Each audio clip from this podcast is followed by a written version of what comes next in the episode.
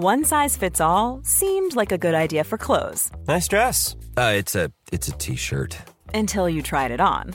Same goes for your healthcare. That's why United Healthcare offers a variety of flexible, budget friendly coverage for medical, vision, dental, and more. So, whether you're between jobs, coming off a parent's plan, or even missed open enrollment, you can find the plan that fits you best. Find out more about United Healthcare coverage at uh1.com. That's uh1.com. Many of us have those stubborn pounds that seem impossible to lose, no matter how good we eat or how hard we work out. My solution is PlushCare. PlushCare is a leading telehealth provider with doctors who are there for you day and night to partner with you in your weight loss journey. They can prescribe FDA-approved weight loss medications like Wegovy and Zepbound for those who qualify. Plus, they accept most insurance plans. To get started, visit plushcare.com slash weight loss. That's plushcare.com slash weight loss. Millions of people have lost weight with personalized plans from Noom, like Evan, who can't stand salads and still lost 50 pounds. Salads, generally, for most people, are the easy button, right? For me, that wasn't an option. I never really was a salad guy. That's just not who I am. But Noom worked for me. Get your personalized plan today at Noom.com. Real Noom user compensated to provide their story. In four weeks, the typical Noom user can expect to lose one to two pounds per week. Individual results may vary.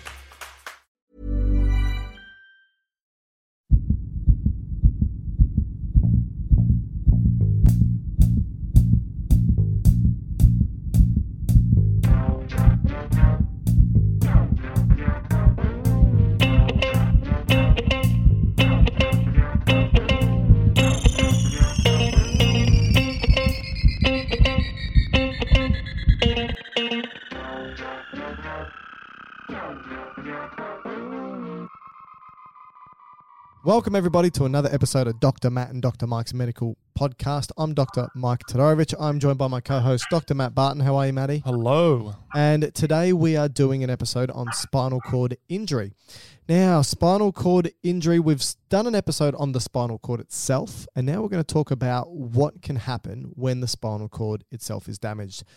We are joined by a special guest today, and our special guest is a regular of It's Dr. more Matt a regular guest than special. I mean, I guess. He, A special regular guest. yeah, that's right. Um, and there's Ooh, I nothing. like that. Yeah, there's nothing regular about Dinesh. I mean, he he's a medical doctor.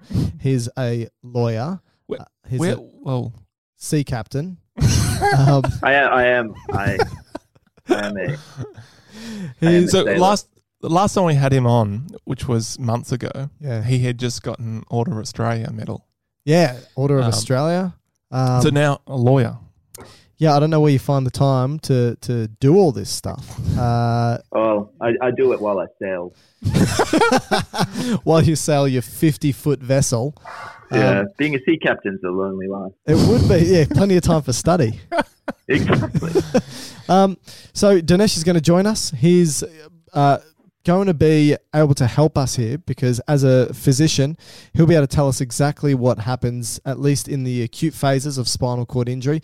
But Dinesh himself has experienced a spinal cord injury, and he'll be able to give us personal insight as well. And I think that this is invaluable because we'll be able to compare what it says in the textbooks that we learn, but also the lived experience of a spinal cord injury and see if it matches up. And I think it's going to be a really, really good and important conversation to be had. Dinesh, thank you so much for joining us.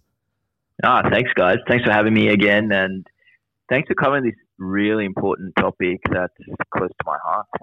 Perfect. I, you're always welcome on. Um, if, if you know, to be honest, I would replace you with Matt if I could. Mm, But- I agree. Matt's, Matt- Matt's stuck in like glue. Unfortunately, we signed a contract with Matt, and he's got another. Well, two Dinesh years. is a lawyer now, so he can probably break it. Yeah. well, uh, after this, let's have a look at the contract. And, uh, So to begin with, I think what we should uh, do is probably define a spinal cord injury. And so Matt and I spoke about the spinal cord in the last episode, and what we said that the spinal cord itself is a highway. It's an interface between the brain and the body, and it's the brain's brain's way to tell the body what to do, and it's the uh, body's way of sending signals to the brain about what's happening outside and inside the body itself. Now, when we look at damage to the spinal cord, so we said that the spinal cord begins after the brain stem, so after the medulla, moves its way down to around about L2, and then it turns into something called the cauda equina, which is uh, a splaying of nerves coming from the spinal cord. And anytime there's damage to that spinal cord, it's going to result in some degree of loss of functional mobility or feeling. And so, what we're going to talk about are different types of spinal cord injury, what happens immediately after spinal cord injury, um, but also the long term effects of spinal cord injury. So, Matt, I'm going to throw over to you. When we look at spinal cord injury itself, you can damage any aspect of the spinal cord from the cervical area all the way down to whereabouts. Well, as you said, the spinal cord really ends at lower the lower regions of L1. So, I mean, any anywhere along that can be potentially damaged. And then, depending on the severity of the injury, whether it's a complete injury, so the whole transsectional area is damaged, or part, so like a hemisection, or possibly a central portion or a peripheral portion, would determine kind of what neurons are affected. So these are the things going up and down, but also in and out. So that would depend uh, a lot of variables, and I would imagine, and Dinesh might be able to um, add something here, but every spinal cord injury would would be different. So it's not Mm. an exact always the same. So even if it's at the, a certain level, because it could be partial, complete, um, centrally involved, peripherally involved, it could be quite different. Is that right, Dinesh? Exactly. Um, you got to remember that these are often traumatic injuries. They're often um, not clean insults that you get to the cord. So the variety um, of the nature of injuries is vastly variable. The other interesting thing actually is that a majority of injuries are not anatomically complete. Um, so there's often a little bit of cord left more often than not. Mm. So therefore, you're going to get um, you know quite quite a variation in what people feel um, and what people have left or what people don't. So that's in reference to like the clinical grading. So from a clinical standpoint, they might be uh, scored in a certain way, and we'll talk about this shortly.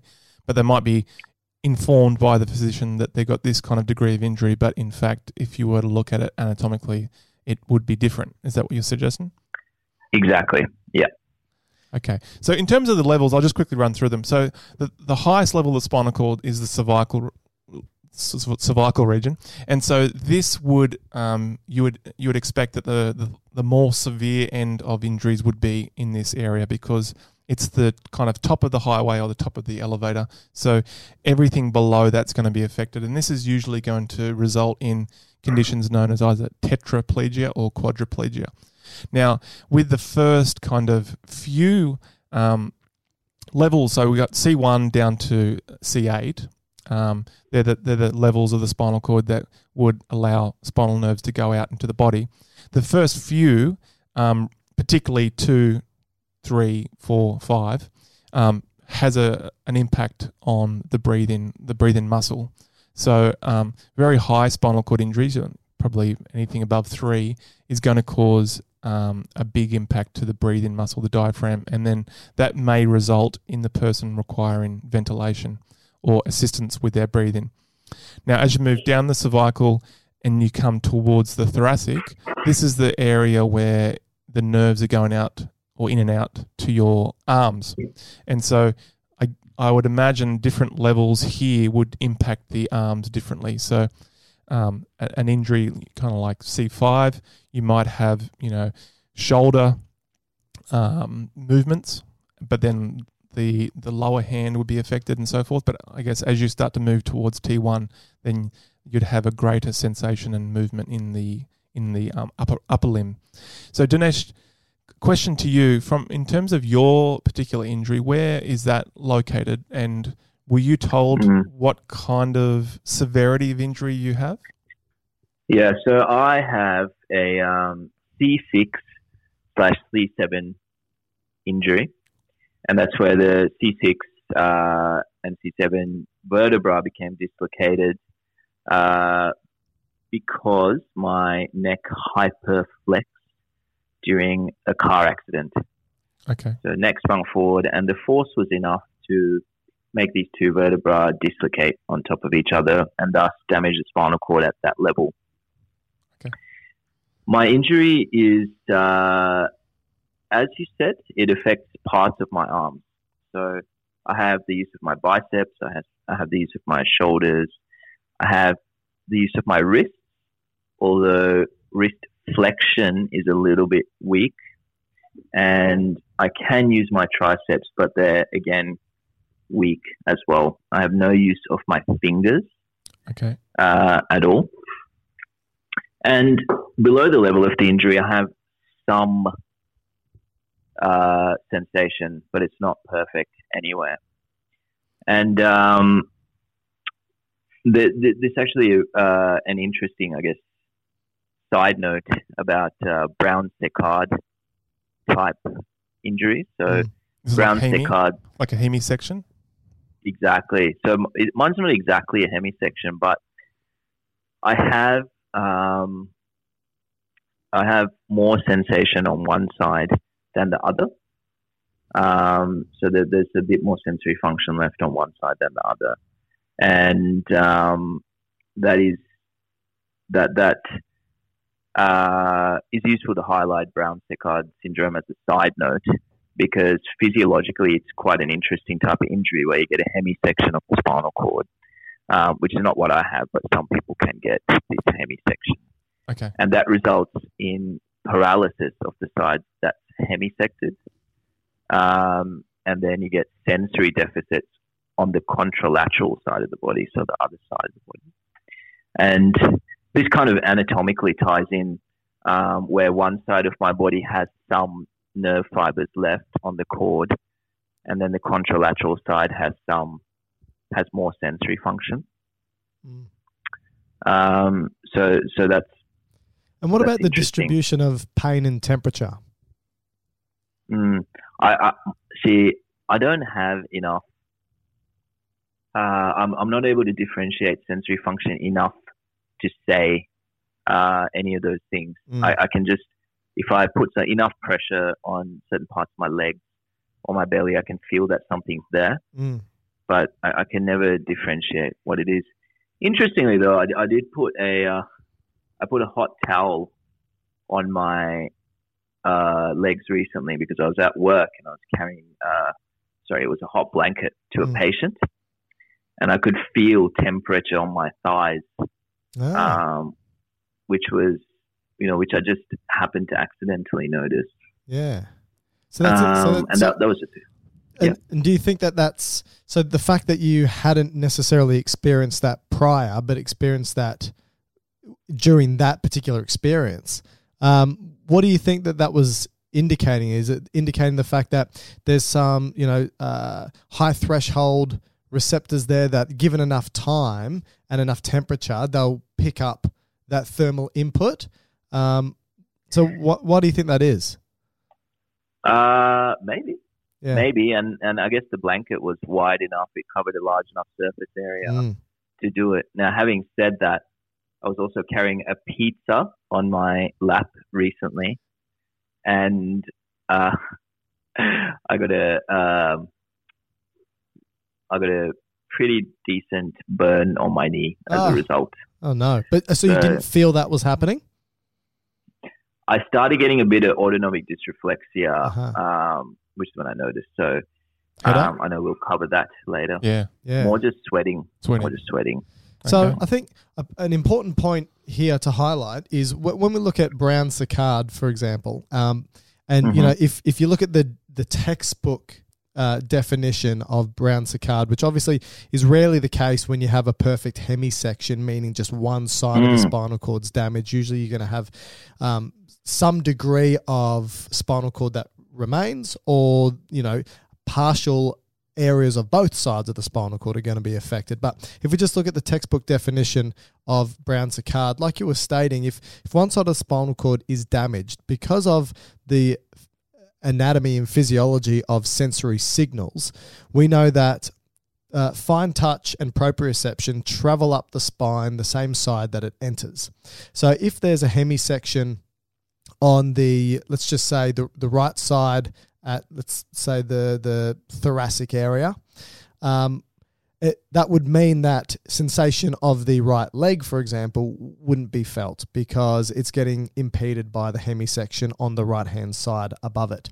But pain and temperature, they like to jump across to the spinal cord as soon as they enter and then travel up the spine.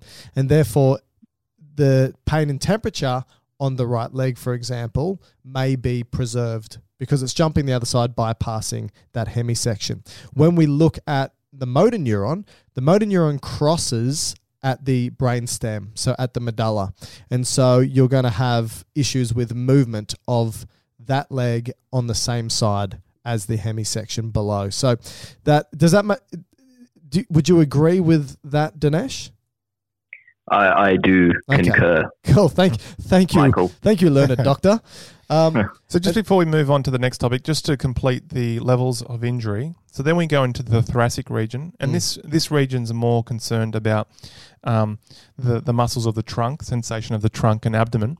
Now, Dinesh, you mentioned that your injuries around uh, C6, C5, C6. Mm. So um, theoretically, you're not going to have an impact in your diaphragm, your breathing muscle, but thoracic the thoracic level um, will have um, an, a function in breathing um, to mm. to move the the ribs and to for you know greater respiration beyond the passively from the diaphragm. So from yeah. from your standpoint, what kind of um, impact have you had from a breathing standpoint? Yeah, the, the, and that's see, this is one of the uh, really significant issues for me, when I first had the accident, I couldn't talk a full sentence like I am talking now. Uh, it was a few words, take a breath, a few words, take a breath, and um, and is that I was dependent. Sorry, is that because your a lot of your talking is um, dictated by your diaphragm now? Like you're doing, you, you're relying on on your diaphragm to really yeah. uh, to dictate the amount of air that can come out to speak. Yeah, it's. Uh, I, I think just over time and training, uh, you know, and I guess we're always talking every single day, so it's not really a difficult thing to train, mm-hmm. which it just naturally happens over time. So over time, I, I think the remnant res- respiratory musculature has adapted so I could talk like this. Okay. Um, I also use a trunk trunk support um, brace every day, and that increases the intrathoracic pressure by increasing the intra-abdominal pressure. So it does okay. a bunch of things for me. Yep. It not only helps me um, breathe better, but it maintains my blood pressure as well yeah. and posture. So respiratory function was a big thing, and I was dependent on supplementary oxygen for a period of time. And um, intermittently, I still get breathless sometimes. So um, I still get breathless, and sometimes I can noticeably feel that I'm breathless when I'm at work. Um, so it takes takes a minute to settle. So the accessory muscles um, not getting innervated, like the the um, intercostals, intercostals, for example. Exactly. Gotcha. Um, so it's all diaphragmatic breathing. You so you rely on the diaphragm for the breath in, and you rely on pressure changes and, and rebound like a, a elastic recoil. Sorry for for the breath out. Yeah, and uh, I've done a formal respiratory function test previously, and we know that it's um, quite poor. And um, there may be some uh, some thoracic muscles left that help me breathe, but a lot of it is paralyzed. Right. The um, there, and there's a whole host of complications associated with that, actually, apart from your physiological respiratory function being compromised, which may or may not affect your day to day function. So, for example, you know, a high level spinal cord injury uh, will be ventilator dependent yep. because yeah. everything will be like.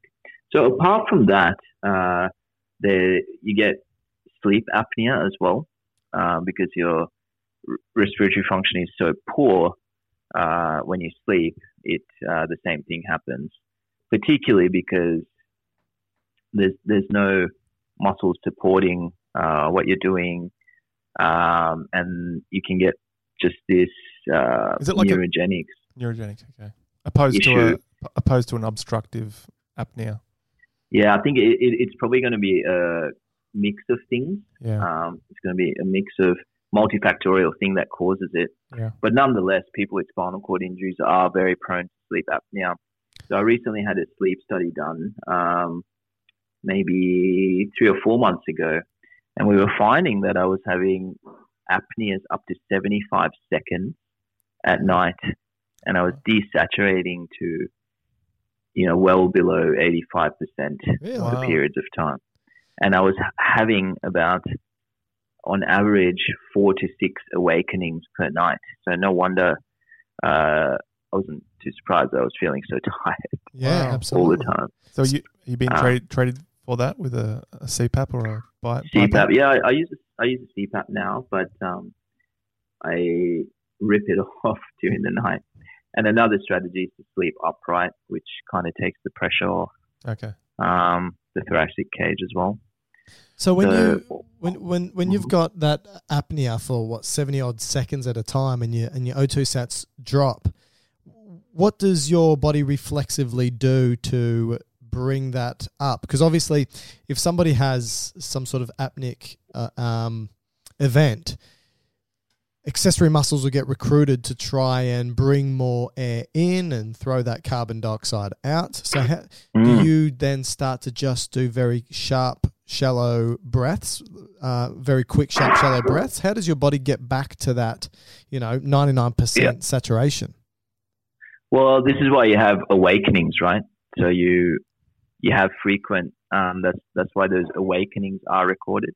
Mm. And sometimes I will actually wake up um, consciously, Right. um, and I will be short of breath, and it'll take me a period of time to um, get back to sleep. Right. So you get a so shift I- from I- that I- unconscious to conscious control of breathing just to just to get it back.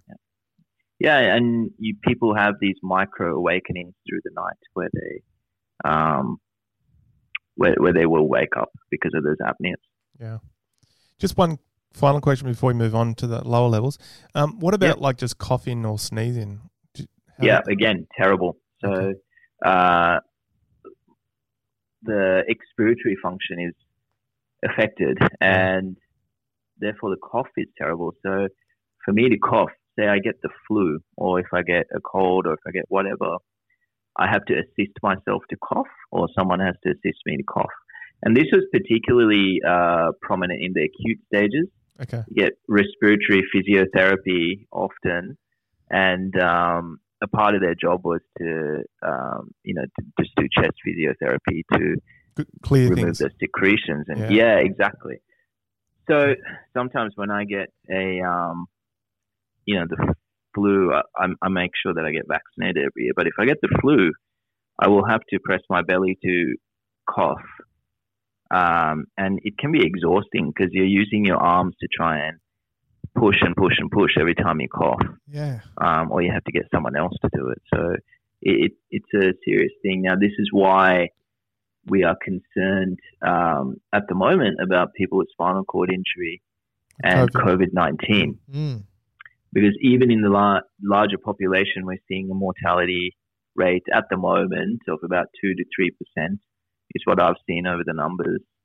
Um, but, you know, what, what will happen if someone is unable to cough and you have you already have a poor uh, set of respiratory parameters, Mm. Yeah. what will happen to them? So Yeah. um, that's one of the concerns. the difficulties in breathing and the shortness of breath is happening for people who have full control of you know accessory muscles and diaphragm and everything like that. So, so does that mean that generally speaking, the um, the, the the spinal cord injured community are at an increased risk of developing things like pneumonia if they've got a reduced capacity Mm. to clear those airways? Does it increase the likelihood for infection to start to develop in the uh, particularly bacterial infection to develop? Pneumonias. Yeah. Yeah, like the pneumonias. Yeah, yeah, because the cough is a part of uh, a defense mechanism too, right? It Yeah. helps us expel things. It helps us clear things. So when when that's impaired and your respiratory function's impaired, yeah, absolutely. People with spinal cord injury are at increased risk of respiratory complications, which is why um, caregivers should be a bit more vigilant about getting the proper vaccines in place, Yes. making sure that there's uh, proper hygiene measures, and if anyone around them is sick, to be a bit more careful. Um, and again, I think the current pandemic has put that on our radars a bit more because Mm. there's a social change towards Mm. um, social distancing and wearing PPE and whatever else. So, as a as a physician, as an emergency physician, how do you then mitigate your risk? Because you're getting people coming in who are sick, but don't probably know what they. I mean, you've got people coming in from motor vehicle accidents and, and you know other forms of eh, traumatic accidents, but somebody coming in ill with potentially a transmissible disease, transmittable disease. Um, h- how do you minimize your exposure? Is that just through PPE or, or what do you do there? Yeah. Yeah. Oh, should probably clarify resident in the emergency department as well. Sure. Um, but um, yeah, so th- this is actually a thing that we have thought about, and currently, uh, I don't see any of the respiratory patients because we're just not sure, right? You can't be 100% sure that um, someone has COVID. In Queensland, right now, it's unlikely, but um, I just try to avoid any patients like that. And there are plenty of doctors around that do that. Um, if you know, if there's there are other patients, I, I take the usual precautions like hand hygiene. Um, if a mask is required, I wear it. Um, so it, it's taking those precautions. Um, it's super important. But yeah, a large large majority of patients coming in are not with respiratory symptoms at the moment. But if they are, then I'm careful. I'm even careful with things like people who come in with gastroenteritis, for example. yeah. Uh, you can imagine that would be a uh, tricky thing to navigate. Yeah, someone. abso- absolutely. All right, I'll just quickly finish off the last bit of this. Um, so we've got the the thoracic injuries, which was which kind of started to talk about. Another big area in the thoracic region is the sympathetic nervous system that goes from T1 to L2. So uh, injuries in the thoracic region can It's okay, everybody. We're just calling Dinesh back. Oh dear God! That's okay. You hung up on us, didn't you? we I, might don't- I have, don't, no, I don't think so. It just that's okay. We might even leave this Okay. in. Where where did it where did you cut off at?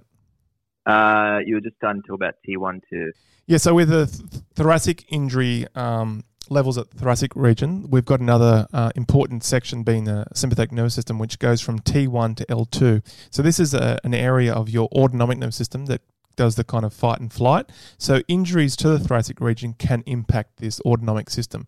Now we will talk about autonomic dysreflexia a bit later. So just for time, I'll move on to the lumbar region. You don't want to talk about it now? um, Why not? And then we'll move through. It- might as well. all right. I think we should. So, So if there's an injury, um, particularly above T6, there is a possibility of a um, syndrome, if that's cr- the correct term for it, um, which impacts the way that the sympathetic nervous system is regulated.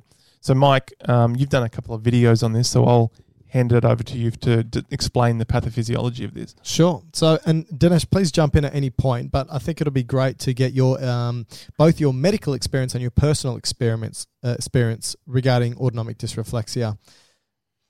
So, uh, basically, with autonomic dysreflexia, when we look at the sympathetic nervous system, fight or flight system, we know that it exits the spinal cord at the thoracic or the lumbar region. And it innervates or speaks to a number of different organ structures, and it will tell them to do certain functions in a scenario of fight or flight. So, anytime your body thinks it's at risk of danger, it will stimulate this system. So, types of things that can happen with the sympathetic nervous system is your pupils dilate, your peripheral blood vessels will constrict. This increases your blood pressure, your heart rate goes up.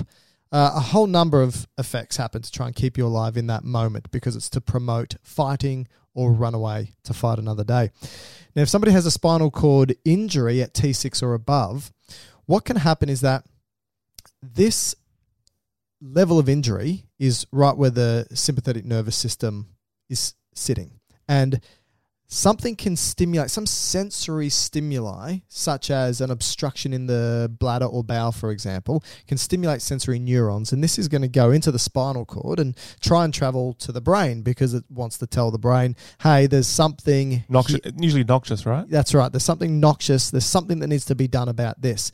But as it travels up, it gets impeded by the spinal cord injury. So this is not usually, this isn't something that's necessarily happening immediately after injury, but something that can happen long term after injury. Now, as it travels up, it gets blocked at the level of injury. But when it does this, it ends up stimulating sympathetic neurons that are in the spinal cord, and you have this sympathetic outflow coming from the spine, and you get sympathetic effects. Now, So all these sympathetic effects are below the injury. these sympathetic effects are happening below the level of injury at the moment. And one of the things that happens is the blood vessels constrict. So you've got the peripheral blood vessels, they constrict, and what it does is it increases your blood pressure. Now, the blood pressure didn't want to increase. There was no reason for it to increase. So the brain recognizes that there's an increase in blood pressure because your carotid arteries have baroreceptors. And so it goes to the brain and says, hey, blood pressure's up for some reason, we need to drop it. So it goes, okay, I'll send an inhibitory signal going down. And what it does is it sends this inhibitory signal and a vagal nerve signal, which is the flip side of the autonomic system, which is the parasympathetic nervous system. And the vagus nerve goes to the heart and it says, hey, slow down. So if you slow the heart down, you're going to drop the blood pressure. And so that's what it does. And so, two important signs here is an increase in blood pressure, but a drop in the heart rate, which is recognized as bradycardia. Now, the thing is this the sympathetic nervous system that's being pumped out is trying to get dampened by a descending inhibitory signal, but it's getting stopped at the level of the spinal cord injury. So, what you end up getting is below the level of the injury, a sympathetic effect, and above the level of injury, a parasympathetic effect. And so, some parasympathetic effects you can get above the level of injury, apart from slowing down of the heart, is the blood vessels of the face can dilate. And so, you have this flushing effect of the face. But now you've got blood vessels dilating above and blood vessels constricting below, and this can result in a headache. And so a headache can be a common symptom as well. Also, nasal congestion due, due to the dilation of these blood vessels in the head as well. And so these are some of the more common signs. Now, the sympathetic nervous system usually controls sweating, but the parasympathetic nervous system can control sweating if the sympathetic nervous system is out of action. And so, above the level of injury, you can get this, the parasympathetic nervous system stimulating a sweating response. So, the take home message, from what I understand with autonomic dysreflexia, is you get a bump up in blood pressure, you get a drop in heart rate. Now, you don't always, but this is probably most common a drop in heart rate, flushing, headache, and sweating is some of the common symptoms indicating that autonomic dysreflexia is, is occurring. And it's usually stimulated, like Matt said, by some sort of noxious event. Usually it's a, uh, some sort of issue with the bladder or some obstruction in the bowel. Now, uh, Dinesh, I want your I want your experience as a medico and as somebody with a spinal cord injury to tell me what have I said that's correct, incorrect, relevant, irrelevant. I Yeah. want your perspective. No, that's a that is a very good. Uh, that that's really good. I guess the thing to remember is that autonomic dysreflexia is a life-threatening complication, Yeah. um, and it is critical that you manage it promptly. Uh, people can get strokes, and when I, when I was in the hospital after the spinal cord injury, uh, one of the other patients did have a stroke in his sleep from autonomic dysreflexia and sadly passed away. Now, do we know why the stroke? Is it hemorrhagic? Yeah, exactly. Because your, your blood pressure can go up to, we're talking uh, Up to 100? Hugely, you can go to 200, 300. Whoa. The, these sort of numbers have been recorded. And that's just simply because it's uncontrolled. It's uncontrolled. Because normally your brain would have some descending inhibition Yeah. that dampens these signals. Mm. So it's uncontrolled and it, it is critical. This is a life threatening thing that you call the ambulance about if it's happening. and you can't correct it. Most people with spinal cord injuries know their symptoms, know what caused it, and uh, them and their caregivers can manage this pretty quick to figure out what's going on. And like you said, a common thing is the bladder, um, or um, it can be skin, or it can be, um, you know, it's usually a quick thing. So you said the There pizza are- burn was, Pizza- was pizza the boxes. stimulus for, for The yours recently, burn. right? The pizza burn, exactly. The other thing is um, autonomic dysreflexia, again, is a continuum. So you can get very, very mild symptoms from a tiny noxious stimulus. Yeah. Um, some Paralympic athletes use it to enhance their performance Oh, because you cause yourself a tiny bit of pain and sympathetic drive. you suddenly have a yeah, exactly. wow. And um, you might see, I, I It's performance enhancing for them. It's performance enhancing. Wow. Um, But do- will they need to control it after the event? like, uh, because I Well- assume that doing the exercise isn't sufficient to then mitigate it. well, you see, if I, if I, um, I don't pinch it, but I sometimes just push my knuckle into my thigh Yep. for a second and my blood pressure goes up. So I, I Wow. sometimes do that all the time So is because this high, is this yeah, hypotension happens, right? Ah. I often feel a little bit off because the blood pressure is low, or um, and then I just bring it up uh, by wiggling my leg a bit or just causing a tiny bit of pain, and it only lasts a second. It comes back. It's very rapid. So, So what makes it? Sorry to interrupt, but uh, so obviously you, you said it can be life threatening and it can Mm. be uncontrolled. So is there like this? Is it is there a threshold point, for example, where it becomes uncontrolled? So you said you know you can you can push your knuckles into your leg, cause a bit of pain, and you cause a transient increase in blood pressure. But you said but it then gets mitigated.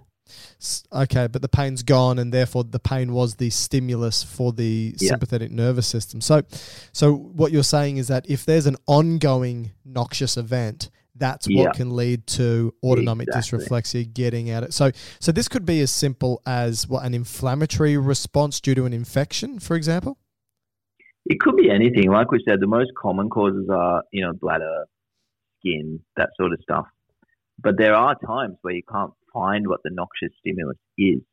Ah, And those can be things like fractures, which people are very prone to because in spinal cord injury, you're often osteoporotic or osteopenic.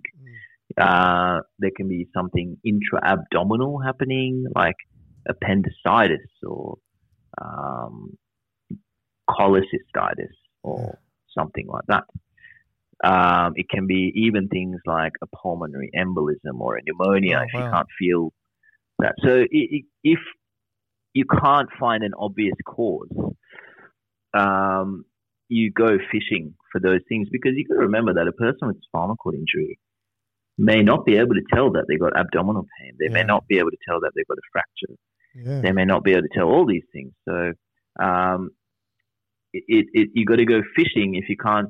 So the first things that you do is re- remove any tight fitting clothing, have a look at the skin, have a make sure that you know if, there, if there's a catheter in place, make sure that it's not kinked, whatever else. You look for all the obvious causes. If you can't find the obvious causes, you need to start fishing for one of those more occult causes. I had this period recently, uh, probably about uh, probably about ten months ago now. And this is an interesting bit of physiology as well. We were talking about how you sweat and you get all these um, autonomic symptoms above the level of the injury. Yep. What happens to me, and I don't, I haven't really grasped the physiology of why, is that if I have an insult on one side, I start to sweat on the contralateral side. Ah. Um, like if it's a mild to moderate insult. And it's actually really useful to me because sometimes I'll be sweating perfectly on one half of my face, say the left, and I know that there will be an insult on the right. Huh. Um, And do you So think that's because of? Do you think that's because you're you're stimulating? You know, uh, it's a noxious stimuli, and so the pain pathway that's being that's ascending up the spine is ascending on the opposing side, on the contralateral side, and that's leading to some afferents. That's that's hitting some eff, oh, some some sympathetic or parasympathetic efferents as it's traveling up the spine on that opposing side, maybe. Maybe. That's so interesting. Hard.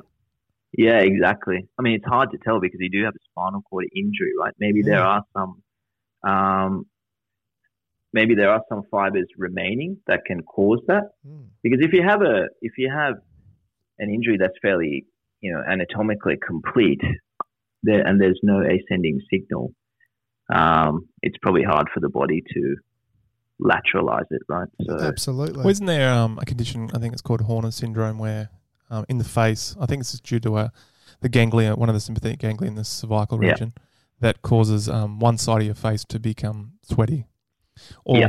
or Yeah. lack of one of the two. I forget, but I wonder lack if of, that yeah. I wonder if that is um, got a kind of a role in it as well. Sympathetic, the way that the sympathetic is impacted. Mm. Well, this was um. So when this was happening to me, like I'd be soaked, right? On Wow. I think I can't remember which side, but one side of my body. So the shirt was soaked. It was wet, Wow. and my face was wet, and but the other side was perfectly dry. And this kept happening for weeks without us finding an obvious reason Mm. for it. So we looked at the skin, we looked at everything, nothing.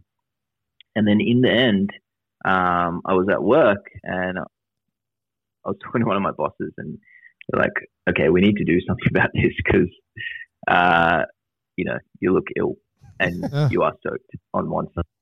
So we did a CT scan, and we found on the contralateral side there was a little lesion um, that we had to drain. Wow. And as soon as we drained it, I felt perfect. Wow. So Wow. And so, so you you could you only found it by doing a full body CT. yeah, because we had no idea where it was, and we- we'd we'd looked at all the obvious stuff. We'd done all the basic um, investigations, still happening. So you know, it's not ideal because you know CT scans are, have Sure. a bit of radiation, but with this ongoing, you had to figure out what it was.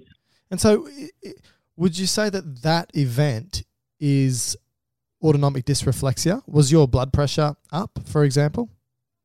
Yeah, it, it uh, was minimally up. Um, but the interesting thing was it was, you know, uh, symptoms on just one side of the body. Yeah. Otherwise, the I, I have had very severe autonomic dysreflexia from a bladder complication. Yep. I was overseas at the time, and a lot of um, there is a lack of awareness in a lot, lot of places about how to manage autonomic dysreflexia. And I ended up in this um, emergency department in a rural, not rural, but a um, developing nation. Oh. And my blood pressure was about 240 systolic, Whoa. and my heart my heart rate was about 30.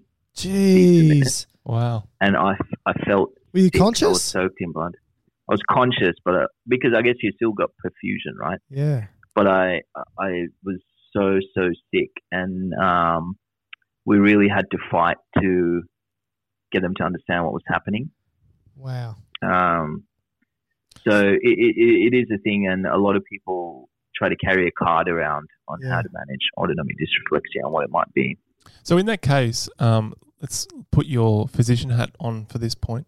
If you have um, blood pressure at that that amount and you can't really identify what's the root cause, what um, what's your go to kind of management slash medication? Yeah. The um, most people have something at home, whether it, uh, and the two most commonly prescribed things is GTN uh, or nifedipine. Yeah. Yeah. Um, so that's prescribed to people to keep at home with instructions that if they are feeling symptoms of autonomic dysreflexia, generally take this and call the ambulance. Um, So these two Yeah. these two just dilate the blood vessels, right? Yeah. I think I, I, I guess the one thing that some need to be aware of is that if they're taking things like sildenafil, which is Viagra, and they should not be using GTN during that time because that, that can be quite a severe hypotensive event. Yeah. Yeah. Um, so they've got to be careful with that. But those two are the two things that are generally used. Um, and then call the ambulance um, if you can't, you know, fix the cause. Most of the time, people will know that it's the bladder or whatever else. But if you can't fix it, take it, take, take the medication, call the ambulance. And so, would you say that? When Sorry, go on. yeah. When people turn up in the ED, you can go through a lot of the basic stuff like, again, checking how the bladder's doing, do a bladder scan. Is there a big volume in there? Um, have they been having any other symptoms that you that could help you figure out what's going on? Um, has there been any recent trauma, falls out of the wheelchair? Um, have they had any fevers or whatever? And then you essentially got to fish around for a trip while you're doing that, you do need to keep the blood pressure in check. So you need to bring the blood pressure down. And um, If you bring the blood pressure down, will that fix the heart rate? yeah, it should usually respond. Yeah. The thing you got to remember is um, you bring the blood pressure down, but you need to, um, you really need to keep in mind that the moment, as in within seconds of you removing the stimulus, uh, Yeah. that blood pressure is going to normalize. Wow. Yeah. So then you can So have a if you- hypotensive event. Exactly. Oh, And I've, I've, I've, I've seen this and experienced it myself. wow. So um, you need to make sure that whatever you're using, you, you're very careful and you're able to withdraw it quickly. Another strategy um, that I've had on myself is to have a second line in the other arm with a bag of fluids ready to go. Oh, just to Um, really? to- bring your volume up. yeah, to bring the volume up, which is not going to fix it super quick, but um, it can help. Yeah. Wow. Um, another thing I've seen somewhere is this has happened, and then they've gone to vasopressors to bring bring it up, and they've just had this up and down fluctuant blood pressure that couldn't get under control, Oh, um, with the patient ending up in the ICU for a period of time. So wow. it, it, it's something that you need to be careful with and be mindful of. So Um, difficult uh, sounds difficult to manage then because obviously getting the right because you'd want to like you said heart, uh, blood pressure goes up goes through the roof you want to treat that so you give something like you said nifedipine or GTN blood vessels dilate relax blood pressure goes down. Oh I've identified what the issue is. It's the catheter. You fix the catheter up. Oh blood pressure goes all the way down. You then have to give them vasopressors or something else. That then brings it back up, maybe a little bit too high, and you're playing this balancing game back and forth with pharmacological agents and and uh, uh, interventions, maybe fluids, maybe drugs, and you just what do this until there's a, a- balancing point, or how, how Well, do you how, how do you manage that? Ideally, you don't get to that point because if you're mindful and judicious with what you're doing, um, then you can be careful enough where it doesn't get to that point. Yeah, I, I think you just have to remember that if, as soon as you remove that um, stimulus, the blood pressure is going to normalize nearly immediately. yeah, So, um, you know, like, like I said, for example, by causing myself a little bit of a noxious stimulus, I can I can manipulate my blood pressure. yeah. So, um, This is this Yeah. Is, this is what got you through med school. I'm oh, sorry, law school. this is yeah, exactly. So as a as a um, Um, as a just a side question again with your physician hat on, um, what about Mm. if a female with a spinal cord injury at that level and she is pregnant? So if if, if she was Yeah. to give birth, that would be a, a visceral, noxious Mm. experience. Would would she have to kind of pre medicate for the likelihood of autonomic dysreflexia? Yeah, you can you can even do things like um, like epidural anesthesia, uh, like a regional epidural anesthesia or whatever, and that that seems to control these things. Stops the sensory going up. Mm, Yeah. Okay. So you can do things like that as well, and that can help. So if if you um, can't identify this, um, or if you do know like where the nociceptive cause is, you could use. Um, I guess one example might be a childbirth or appendicitis until you take the appendix out Yeah. or whatever.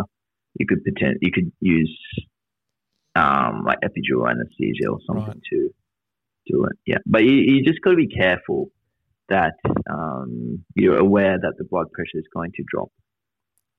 Yeah. That's when you yeah All right. Well, moving on to the lumbar region. So now this is the the lower back. So this is there's five five nerves here. So the the, the greatest impact at, at an injury at this level would be um, the lower limbs. So again, um, depending on the level of the lumbar, would dictate the um, the muscles and the, the part of the, the lower limb that's affected. Now, in terms of the sacral region, this is all about um, well, significantly about pelvic viscera. So bowel, bladder, sexual function.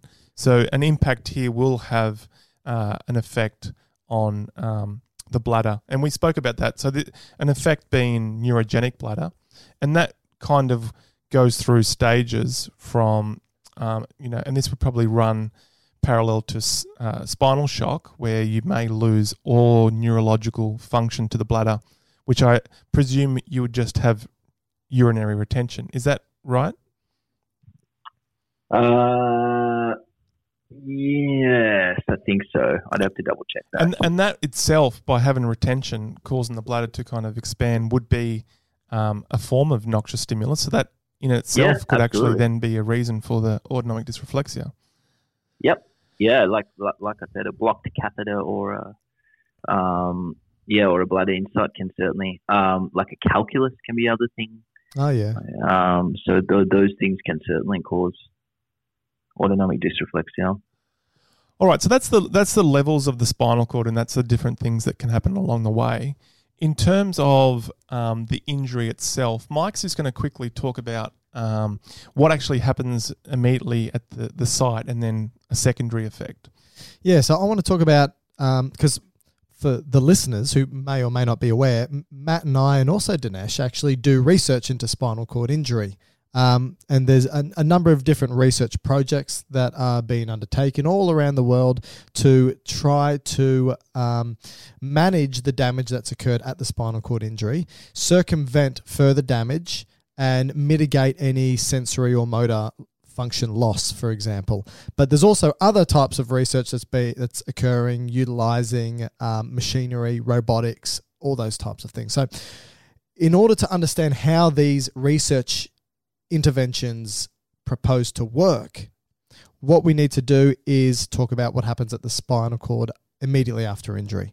And so I think what you've got is the primary and secondary phases of injury and the primary injury itself is basically the direct damage that occurs and most commonly it's some sort of uh, damage that's happened to the bony material fragments shards come off and that can lead to ongoing um, pressure on the spinal cord and direct physical damage to the spinal cord itself now this is that primary injury the secondary injury, now the primary injury is immediate. The secondary injury will happen seconds, minutes, months, weeks, you know, years after.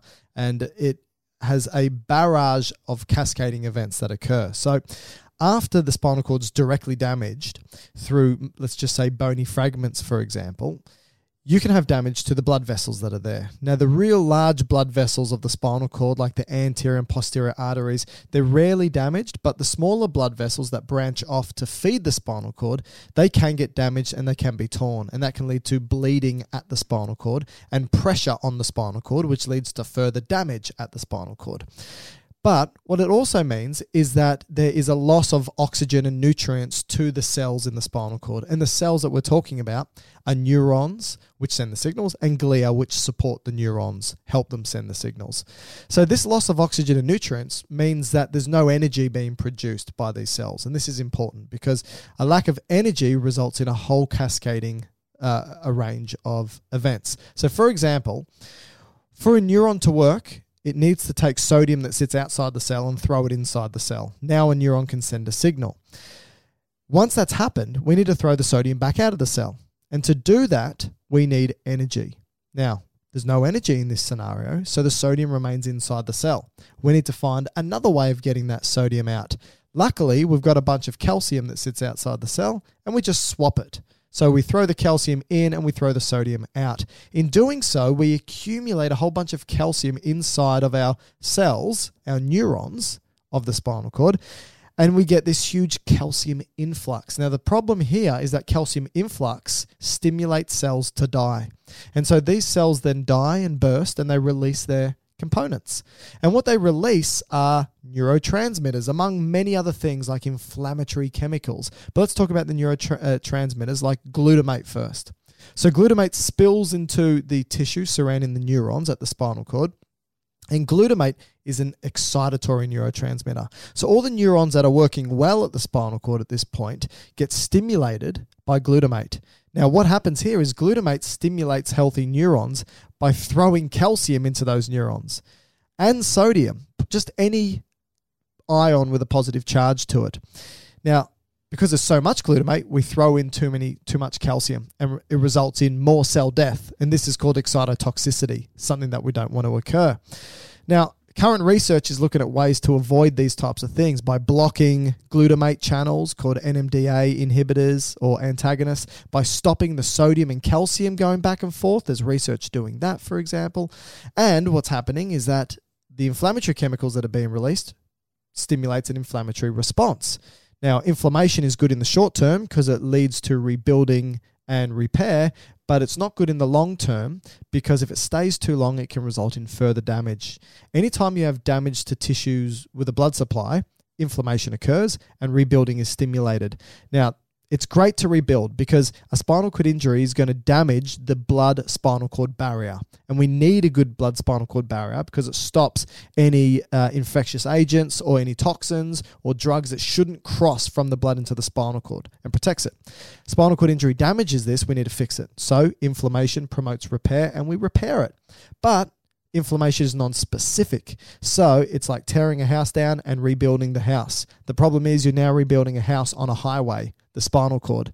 And so you just build a wall up, and this is a scar that forms. And this scar is known as a glial scar because it's the glia that actually promote this inflammatory process.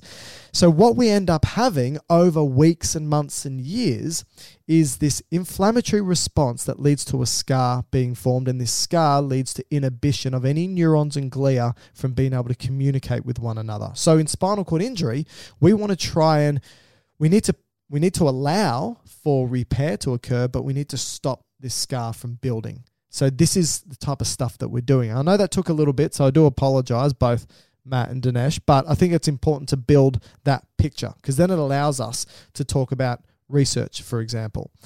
Now, this is just some tissue changes that occur, but what I want to move on and talk about, unless Matt and Dinesh had something to add, is I want to talk about uh, motor movement because I've spoken a bit about sensory and Brown Séquard, for example. Um, and I want to talk a bit about motor movement and reflexes if we can.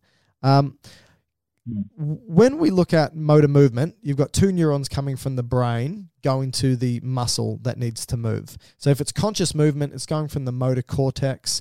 It sends a signal down a motor neuron that crosses over at the brainstem at the medulla, goes to the other side, continues down the opposing side of the spinal cord. This is still one neuron. This is called the upper motor neuron.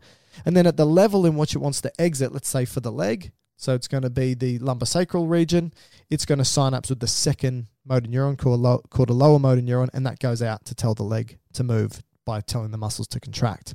So upper motor neuron, lower motor neuron. In a spinal cord injury, you can damage either an upper or a lower motor neuron, and what we get are varying effects because the lower motor neurons involved in reflexes. And so I've said before in a podcast that the lower motor neuron seems to always be stimulated, and the upper motor neuron plays an important role in modulating it, tr- sort of inhibiting it a little bit.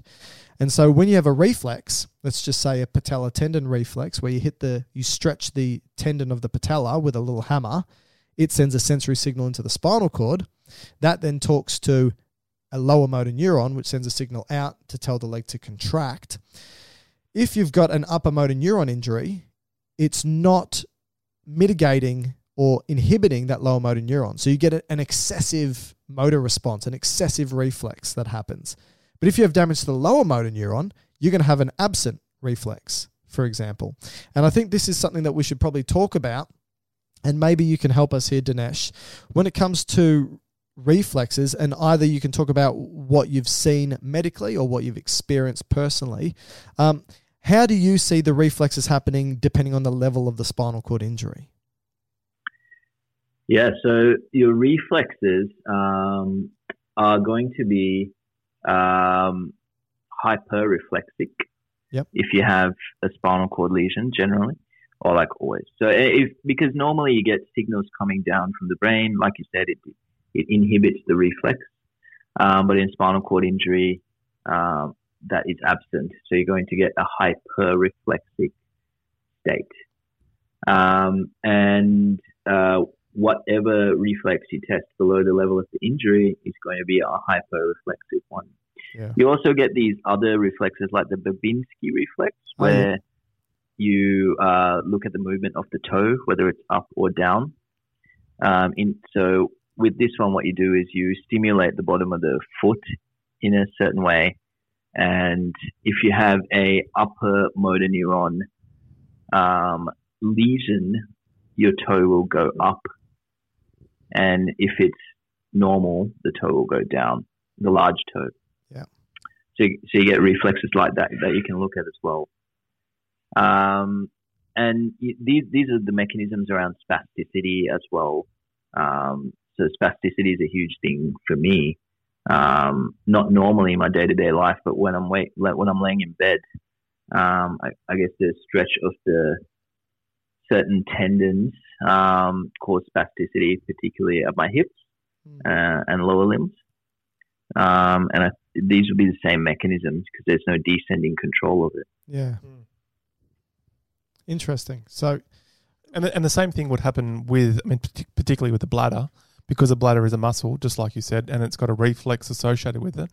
And if you knock off the higher descending inhibit inhibitor, the the bladder can be also hyper reflexive, which means it's over tense, and then that can cause um, incontinence. So because it, the the bladder is a muscle, so it's contracting more than it potentially should, and it's instead of squeezing a bone like a skeletal muscle, it's squeezing the urine, and that can cause leakage.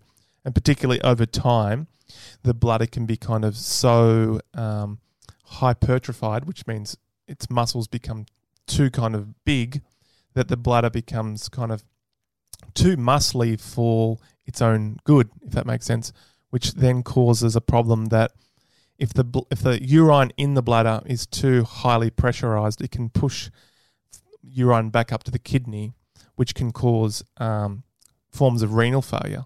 And I think this was um, one of the common reasons why people with spinal cord injury um, historically died is because of uh, probably kidney Mm. failure or kidney infections. And so probably that those kind of reflex to the viscera is going to cause um, complications as well. so yeah, and you you can't you can't show a muscly bladder off to the chicks. So. so would you say that for yourself, for example, that because of the level of spinal cord injury, that if you were to put, perform a, uh, tendon reflex of your arms, for example, that is is there an absent reflex there? But if you did it for your legs, it's hyper-reflexive. Yeah, there, there, there may be an area where it's absent. We've never really had that detailed a look. Yeah. But generally, anywhere below the injury is hyper-reflexic. Yeah. Yeah. Yeah, and at, and at the level of injury, because you've likely damaged the lower motor neuron, um, Mm. is the ab- absent reflex. Okay. Um, One, and this yeah. actually, yeah, sorry, uh, that that probably has some implications for recovery down the track as well. When we come up with these therapies and treatments, um, one of the questions that's floating around is what happens to the motor function at the level of the injury. mm, Have you damaged the lower motor neurons irreparably? What's their state? Uh, I think those are some of the questions that are still Yeah. unclear. Well, they're, they're very important because obviously the lower motor neuron, if intact, will release uh, growth signals. And these growth signals include neurotransmitters, but also other chemicals to the muscle tissue itself. And so, if the lower motor neuron is intact, you're, you're going to get a, a less diminishment in the size of the muscle itself. If the lower motor neuron is not intact and, and is and is damaged, then those growth factors aren't getting released, and you're going to get uh, muscle size loss that are mo- is more significant um, if the lower motor neuron is lost compared to those that have lower motor neurons intact.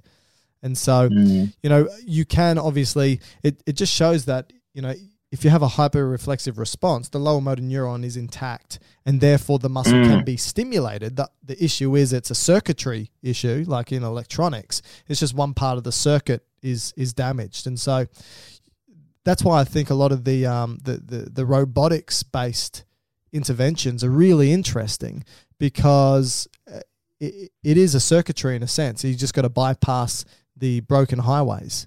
Um, and, Yep. and so I, I think that's and in all honesty, the, the, the broken area is is a minimal area, but because Yeah. it's right in the middle of a highway, it leads to significant issues below that level of injury. But there's actually nothing wrong with any of the s- systems below the level of injury. It's just the diminished signals that are going up and down.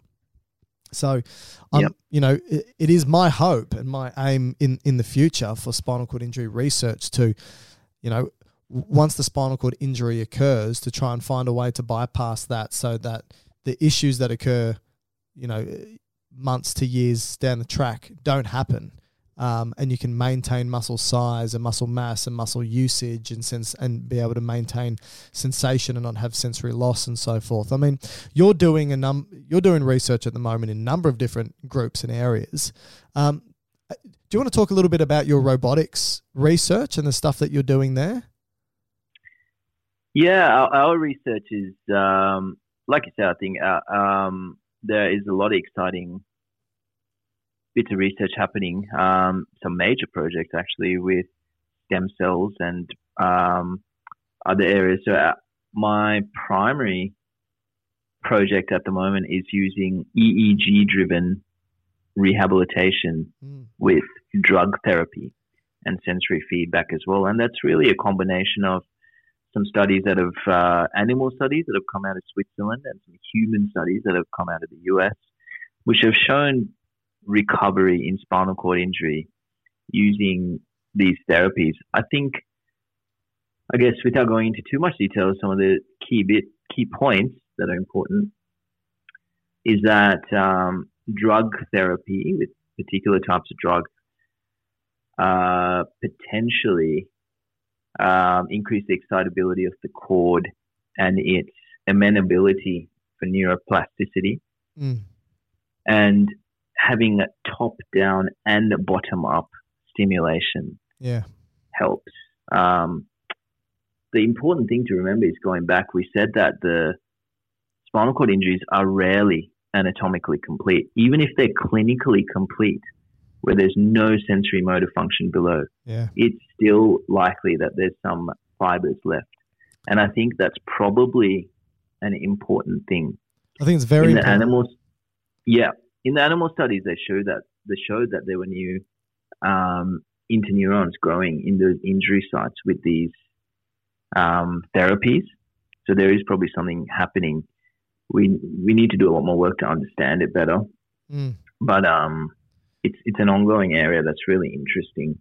Presumably, you know, humans learn to walk, learn to do things, learn to do that, and we previously thought that spinal cord injury or the spinal cord and the brain is not amenable to repair and change, but perhaps under the right stimuli, that may not be the case. Yeah, uh, I think this is a, a good segue to talk briefly about um, the re- regenerative capacity of the central nervous system versus the peripheral nervous system. So, for people who are listening, the central nervous system is obviously the brain and brain stem, and the peripheral nervous system are all the other nerves that shoot out and away.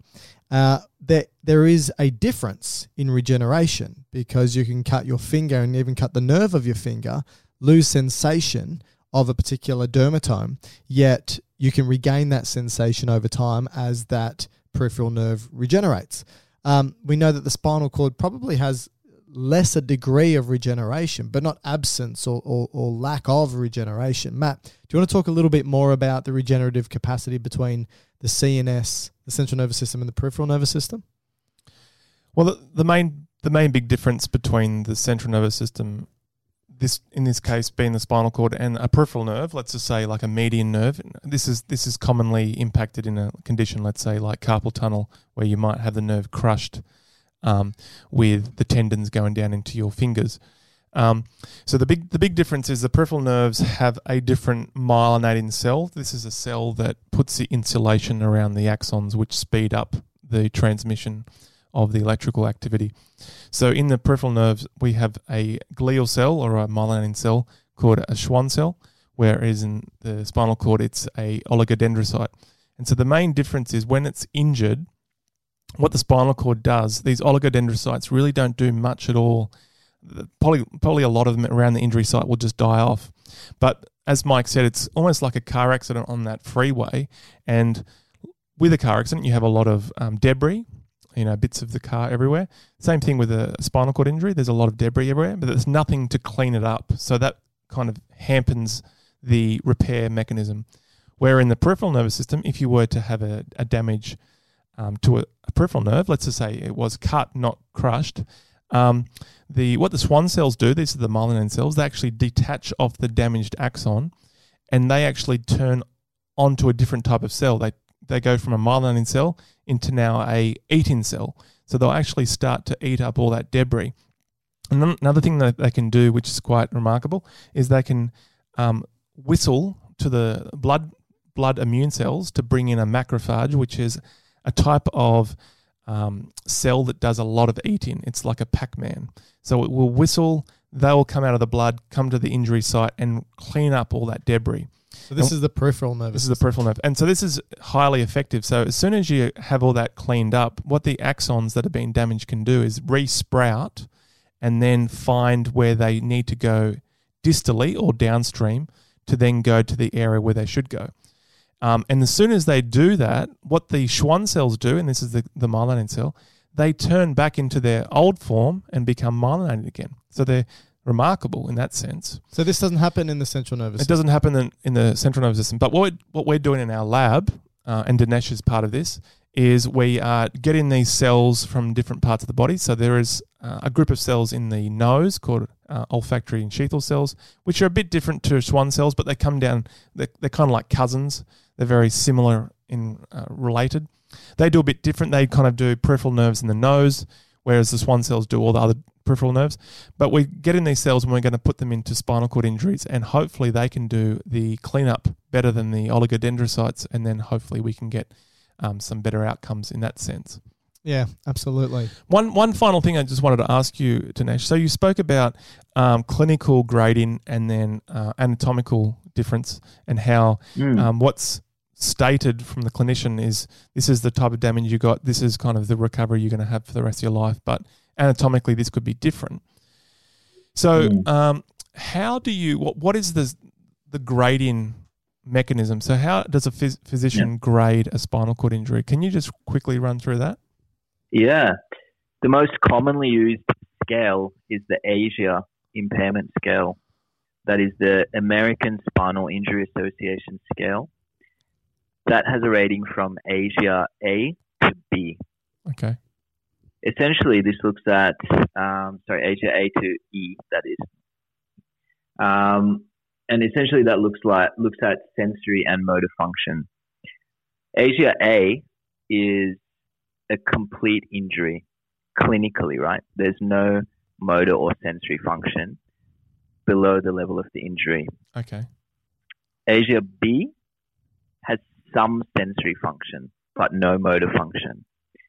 And that's at the um, sacral segments of S4 and S5. So your booty um, should have some sensation. Okay. And I'm I'm ASIA B. I started to feel my butt uh, a few weeks after the injury, um, which is a momentous occasion. Absolutely. So, you can't let anybody else feel your butt. Well, well, depends on the person. depends on the person. to to actually get the ASIA scale done, someone has to feel your butt. Oh, that's a good point. So, that's a good point. Yeah. Uh, yeah. Are you going to ask me to do the next ASIA evaluation? well, I know we've been doing it uh, for fun, but let's, let's do it for the scale. We've been getting the practice in. Yeah, exactly. All right, sorry, sorry for interrupting. Keep going. No. so then, um, ASIA C is you you have some motor function, but it's not great, and um, it's uh, it should be um, more than half of the key muscles below the injury level um, should have um, some motor function. Um, and then ASIA D is where you have better motor function and your joints can move against gravity. Oh yeah. And then ASIA E is just normal. So that's what you guys are. Okay, so uh, Dinesh, when you were first graded after your injury, I mean, first of all, how long after your injury did they give you a grade in? Is it like within days or is it? Honestly, I can't remember. Okay. Um, but I was given an initial grading and I was given a grading near discharge and they were different. So initially I was ASIA A. Yeah. And then later I was ASIA B. So And do you know what you would be? functions. What would you be now? Still B? Well, we did one recently actually and it was still B. Okay. Okay. And so when we look at so that's the that's the grading. Now that that's, I think you alluded to it before or spoke about it uh, before that it's probably rare to have an individual with a fully transected or fully separated spinal cord. Is that correct? Like anatomically, they they may Yeah. be classified as a full transection, but anatomically things are remaining and, and and this is the substrate that would probably say for regeneration this is sort of like the the seeds that are remaining that may allow for potential regeneration to occur or even maintain some degree of sensory or motor function is that correct Exactly. But there's not a huge amount of literature on this, but Mm. um, the understanding at the moment in the literature that is there is that most injuries have some anatomic uh, remains, even though they may not be clinically evident. Yes, yes, that's right. And I think this is something that you, you know, the the more people with spinal cord injury that I speak to, um, the more anecdote I get. Um, you know, and the plural of anecdote isn't data, but it is uh, really important. I always talk to people who have experienced a spinal cord injury, and they've said to me so often, "Oh yeah, I was told that it's complete. I'm not going to be able to do X, Y, and Z." And then you know, you talk to them and they said, but after two years, I was able to do this, or after three months, I was able to do this. And so Mm. there, there is something left. There is, it's either there are highways that are left, um, or there's a regenerative capacity present in some degree or regard that can be uh, enforced or emphasized or, or supported or even just maintained through uh, maybe physical activity or, or physical therapy or whatever it may be. And I think I think that's a, that's an important point. And you were alluding to plasticity earlier, and that you know there's been this this dogma within science or medicine that you know the brain and the spinal cord they can't change. Whatever is there is there, and it will not change. And whatever you lose, you've lost forever. But we know, at least we know for the brain, for example, that it is plastic, meaning it can change. And we see it all the time. We see individuals who have had limbs amputated, for example, for whatever reason. We know that the part of their brain, let's just say somebody's had their right arm amputated, the part of their brain dedicated to sensation of that right arm is still intact. So, what ends up happening is that part of the brain becomes quite starved for sensory information. That arm's no longer there, so they're not receiving any information. So that part of the brain starts to talk to surrounding areas, and the areas that are close to the arm are actually parts that are mapped to the face. So they start to speak to the areas of the face. And so you can touch somebody's face who's had an arm amputated, not in all cases, but in some cases, they've noted that you can touch their face and say, Oh, it feels like you're touching my arm that's no longer there. And that's simply due to plasticity, neurons branching out and having conversations with their neighbors. And this is actually happening in the spinal cord as well. In spinal cord injury, you can have neurons that are remaining and start to have conversations with other remaining neurons. And this can actually change the degree of functionality. It may be sensation, it may be motor. It, it, it may not change it, but it, there is some degree of plasticity that is occurring. Yeah, and I think we know that for the first couple of years at least, or even longer, that there are spontaneous changes that can happen Yeah. in people's function. Um, so we that that has been seen. Absolutely. Now, I think we should probably leave it there. We could talk about this all day. Dinesh, thank any, you. Any final words? yeah, any final words? Um, I guess a couple of other quick things that I think I need to mention is that, you know, spinal cord injury, we talked about all these different things that happen. What you see is the mobility issue outside. You see a person in a wheelchair or whatever, but things go a lot deeper than that. And we touched on some of the things that happen. But spinal cord injury is a very complex um, situation that affects so many different things. And we touched on things like autonomic dysreflexia, but um, and we touched on the risks of respiratory diseases like COVID, but you also get things like pressure injury, skin breakdown, um, which is the incident I had with the delicious pizza recently. you get more, you get more. Uh, it was totally worth it. You get more u- urinary tract infections. Your blood pressure's unstable. You, um, and certainly in the initial stages, you're at more risk of DVTs and pulmonary emboli. Mm. So there's a whole heap of issues that happen, and that's not to mention the socioeconomic reasons. Yes. Oh, Um, absolutely.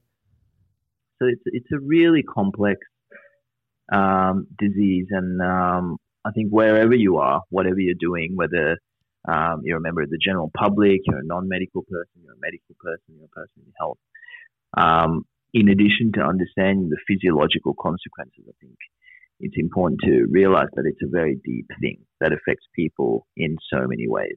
Yes, you've got you've got the you've got the seen disability or the the surface disability, but there's also a lot that's happening underneath or below that surface, and the unseen disability. Um, and you're right. It, it- people need to be people need to be aware, and I think education is only a good thing. And uh, wh- whether it's people who have a spinal cord injury, it could be carers, it could just be uh, anybody else. I think everybody should be aware of of some of the important points surrounding spinal cord injury. So, really appreciate your perspective. It is s- such an important perspective to have the medical perspective and the individual personal life experience perspective and mesh them together. Um, it- absolutely invaluable, and I think that this podcast episode is going to be very helpful for many people. So, thank you again for joining us, Dinesh. Ah, thanks, guys. Always love hanging out with the both of you. I know. Uh, I wish wish you were in this. I was going to say studio, but it's just Matt's Office. stinky It's clo- office. It's close enough to a studio. You need to be in for the next episode. You need to be sitting here with us to do Oh, the next well- episode. I was I was planning to uh, come, but um, I was waiting for a new bed to be delivered, which as which actually got delivered as we were speaking. Oh, So nice. Well, how's it, was- that? It was lucky. Was that all the noise in the background? No, we're very good at that. We're very very very very sneaky. well, look, thank you, and hopefully next time we speak to you, you've you've either won another award or you've decided to be a plumber or something. I don't know. You you're you're a doctor, you're a lawyer, you're a legend. Um, you're a, you're a you're a what do we say a sea captain as well. So I mean, Yeah. Was there something else that we were talking about? uh, no, I don't think there was. I don't think there was. Are you sure? Thank you, Dinesh. All right. Thanks, boys.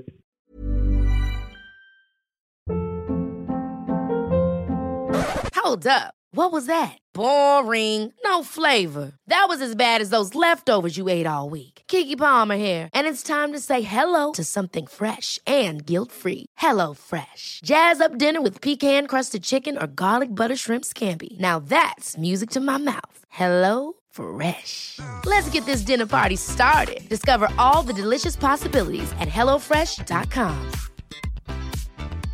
Hey, it's Paige DeSorbo from Giggly Squad. High quality fashion without the price tag. Say hello to Quince. I'm snagging high-end essentials like cozy cashmere sweaters, sleek leather jackets, fine jewelry, and so much more. With Quince being 50 to 80% less than similar brands. And they partner with factories that prioritize safe, ethical, and responsible manufacturing. I love that. Luxury quality within reach. Go to quince.com slash style to get free shipping and 365 day returns on your next order. Quince.com slash style. The secret to summer ready skin is here. Osea's number one best selling Undaria algae body oil, clinically proven to instantly improve skin elasticity and transform dry skin to silky, soft, and unbelievably glowing. Its signature scent of freshly squeezed grapefruit, cypress, and mango mandarin transports you to sun kissed summer days. Get healthy, glowing skin for summer with clean vegan skincare from Osea. Get 10% off your first order site wide with code GLOW at OseaMalibu.com.